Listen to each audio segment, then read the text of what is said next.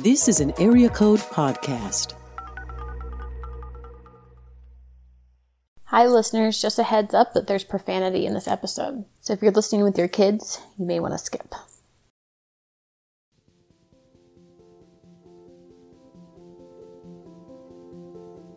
This is All Alone, a podcast about life during a pandemic.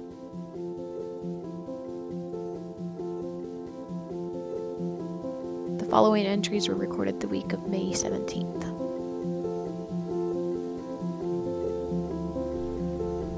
All right, it's Jason in Denver. It is the 19th of May. Among the people whom you regularly are in contact with, what extent is everyone more or less on the same page as to how we're approaching the pandemic? As I've mentioned before, I do have a roommate. At first, he was paranoid about everything. He was running around the house, wiping everything down with Clorox bleach. But then, as the weeks passed on, you know, he kind of fell out of that habit and, you know, was going to the store without masks, was, you know, letting his kid play with other kids in the neighborhood. So, yeah, he's he definitely uh, stopped taking this seriously uh, a lot sooner than I did. Most everybody else that I've talked to is, you know, on a regular basis, uh, such as neighbors and friends are, you know, still kind of like, you know, hey, you know, keep the social distance, but that doesn't mean we can't hang out in the front yard keep the social distance, but that doesn't mean the kids can't run around together. I have a friend who called me a couple times to go hang out, go for walks and stuff on trails, much like the one I'm on now.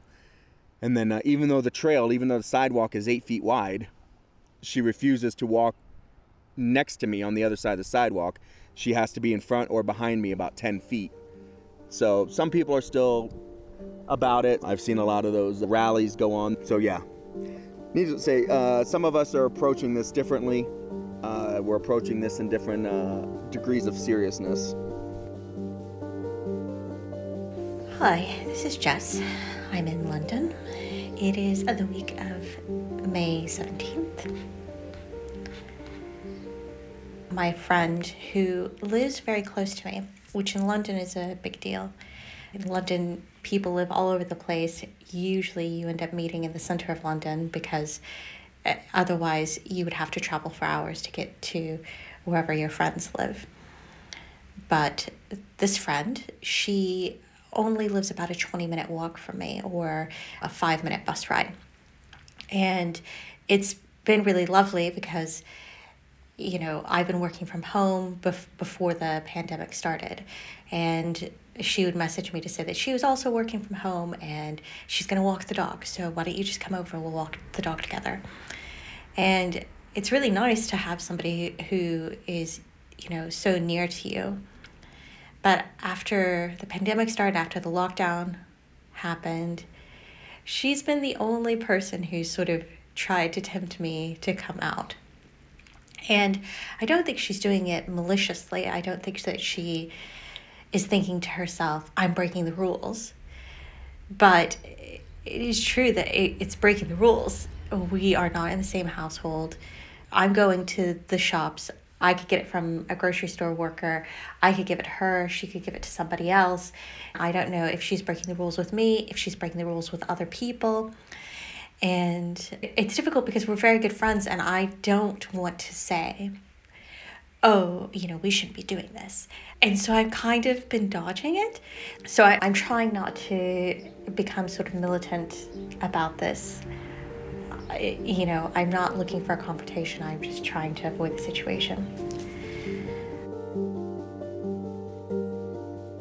What's another countries whose response or reaction you've been watching closely? I haven't been watching any closely. I've just heard the bits on the news. I've watched Germany. I've watched, you know, about Australia, New Zealand, and other countries in Europe, and even the Middle East, and how other com- countries are handling it versus how the United States is handling it. And it's embarrassing to be considered the United States of America and having this kind of response. Half of the rest of the world is laughing at us, and the other half is feeling sorry for us. And then, you know, it doesn't help that we have these people that are rallying saying, I have a right to go out and be sick. You can't stop me. It's not about your right to be sick. It's about your you infecting other people. The same thing with the, you know, the anti-vaxxers. It's not it has nothing to do with you being okay with getting the measles. It has everything to do with you spreading the measles. Uh, but they can't seem to get past the uh, you know my rights versus the collective's rights, um, and that bothers me because unless you're living on a compound out in the country somewhere where the, you're the only person there, you have to think about how what you do affects other people. If you don't, well, then you're just a jerk. Now you can consider it and then write it off and say, okay, I'm willing to take the risk that you get sick because I don't want to wear a mask or because I don't want to stay six feet away from you or whatever. But that takes you from jerk to asshole. So, pardon my French. I think I am one of these people who spends a lot of time checking the sort of like the numbers. I I visit this website where it gives you, you know, the data for each country, how many new cases, how many deaths, and I track, you know, the total number of cases. And so, you know, I saw the rise of. So it's not as if there's a single other country that I'm tracking. I mean, I live in the UK, so I'm very concerned about the UK. I am also extremely concerned about the US because that's where all of my family lives. And I'm interested in, in different policies in different areas. I'm obviously very interested in what New Zealand has done. I'm very interested in Sweden that's chosen not to go into lockdown at all and seems, at least on the surface, to not have had such a terrible outbreak. And I think one of the things that I can see in looking at different countries is how difficult it's going to be in the future to come up with some sort of single narrative about who did this right and who did it wrong because so much of it is dependent on on sort of randomness. I mean, you could sit here and say the US has done a terrible job and Trump has been awful. But the death rate per million is actually quite low by comparison to some of the countries in Europe. And I mean, if you look at a country like Italy, I you know, I haven't seen all of the details, but they did go into lockdown fairly quickly but they were just unlucky because they were one of the first ones to really have a bad outbreak. You can look at countries like Germany, and they responded to it quite quickly, and they did testing, and they were able to sort of loosen regulations a bit earlier. But then now they've kind of had a second wave. You can look at you know some place like Sweden, and they didn't have a lockdown at all, which seems extremely irresponsible. But they seem fine and so I I think it's going to take years for us to figure out what's actually happened. And I think in the meantime, people are going to want answers. They're going to demand answers, and I think that they're not going to get them. And uh, what will happen is what we've seen with the conspiracy theories. You'll have people who are going to draw sweeping generalizations off of a few particular instances, and it's it's going to create more tension and more conflict. And I think probably we would be better suited with our time to support the scientists in the work that they're doing and allow them the space to be able to do their work responsibly and maybe to spend a bit more time focusing on ourselves and what we should be doing to make things better.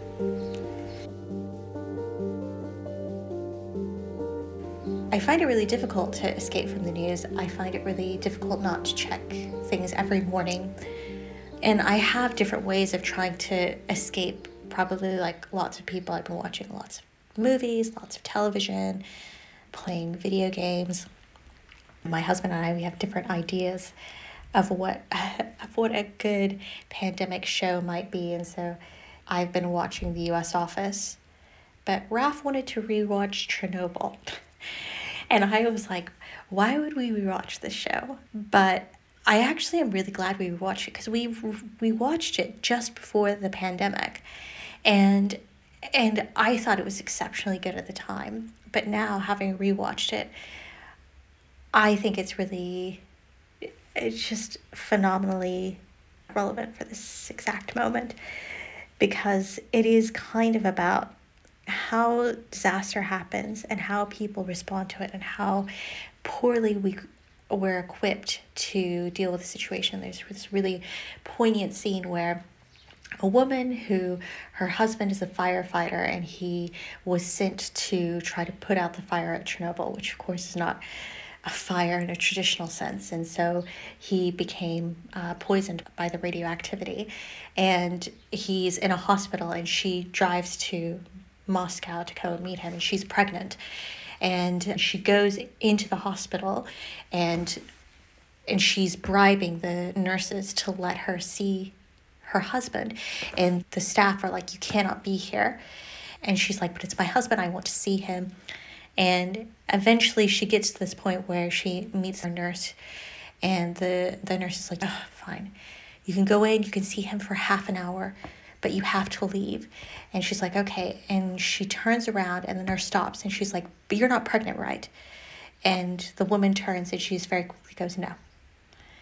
And leaves. And the nurse, of course, walks off, and the woman goes in. She's very pregnant, and she walks into this room full of firefighters who are sick with having been poisoned from fighting this fire at Chernobyl. And she immediately rushes to her husband and she gives him a hug. And and I think it says a lot about why this is so difficult for us because we can't see it and because who we are fundamentally you know desires so much to touch and to be touched this makes this whole process very difficult and we're willing to compromise everything if we can just be with the people that we love the most and there are consequences in the show of course she loses her husband she eventually loses her baby but in that moment, she couldn't think about that because all she wanted was to be close because she felt panicky. And I think that's why we're finding the pandemic so difficult. Because when we need that sort of affection, that closeness, we have to compromise those people around us. And I think it's both tragic and very beautiful. I got one more thing I wanted to mention while I had you is uh, you know, I talked about before about being unemployed or underemployed or whatever during this pandemic and worrying about rent and stuff. Well, I paid my landlord last Friday because my rent's due on the 15th, and last Friday was the 15th. He called me up this morning throwing a fit because I only paid three quarters of the rent. And I said, Well, I gave you every dollar that I had you know, after I paid my phone bill, after I paid my insurance, after I paid, you know, bought groceries and put gas in my vehicle, everything, this is what I had left. I gave you everything. I ha- literally have $5 left to me. And he's just started screaming and yelling and threatening, threatening to evict me by the end of May. And I'm like, I don't know what to tell you, dude. So I actually ended up moving there in there on a VA program. So I called the VA and I said, hey, this is what's up. And they're like, yeah, no, he can't do that. There's a moratorium on evictions right now in Colorado. He can't evict you if he wanted to. And if he does try to, if he does try to have uh, somebody come over and evict you without going through the proper procedures, he goes, let us know. We will help you fight it because you can sue his ass for that. So, yeah, that's on my mind too right now is even if I could make a little bit of money, now I got to worry about first and last month's rent or I have to worry about leaving Colorado my mom's invited me to move back home, but I really don't want to move to Florida. But I may have to. I may have to save up my pennies, get a truck, and drive down there and, uh, you know, start over or something. I haven't given a lot of shout out to my cats, and I feel like maybe I should do that in this episode because I, I do think that they're the sort of ultimate escape because they literally have no idea what's going on. And to them, the people that are normally going out into the world are suddenly around the house all the time. And we have two cats. We have a girl cat who is not super keen on people, Luna, and we have a boy cat, Apollo. He's just turned a year old uh, yesterday, actually. And he he's just full of love and full of affection. Um, and he only learned to go outside, you know, through the cat flap only in sort of January. And he loves to like go outside and he comes back through the cat flap and he comes running into the living room because he wants to announce, I've come back. Don't worry, I went out into the outdoor world, but I'm back. And then he takes turns. He goes first to Raph and gets cuddles from Raph, and then he comes to me and gets cuddles from me. And it's it's so funny. They love their little routines and they really enjoy the fact that now we're at home all the time. The routine is not disrupted, that it's re- remained very, very stable. And it's been this sort of like lovely joy in the middle of everything to be able to spend so much time with them and to see how their little lives take place during the day when we would normally be at work. And you know, that they are just sort of endlessly sort of wrapped up in their own little worlds and they don't have any idea what the pandemic means. They don't have any idea why we should be stressed about the future. To them, the biggest concern is when is their next meal and when can we play. And so I think they've probably actually been the biggest and realest escape. You know, it's hard to watch television or books or even playing video games because it all kind of reminds me of a world that, that doesn't exist anymore. But they're still very much the sort of part of the world that existed before that's that's remained the same. And uh, and yeah, I think that's pretty great. All Alone is created and hosted by me, Morgan Lee. It's produced by Sarah Cameron, Nick Thompson, Richard Clark, and myself. All Alone is a useful group podcast. For more information or to join, please send us an email at coronavirusdiaries at gmail.com. To stay updated on this project, follow us on social media. We're at All Alone Pod on Instagram and Twitter.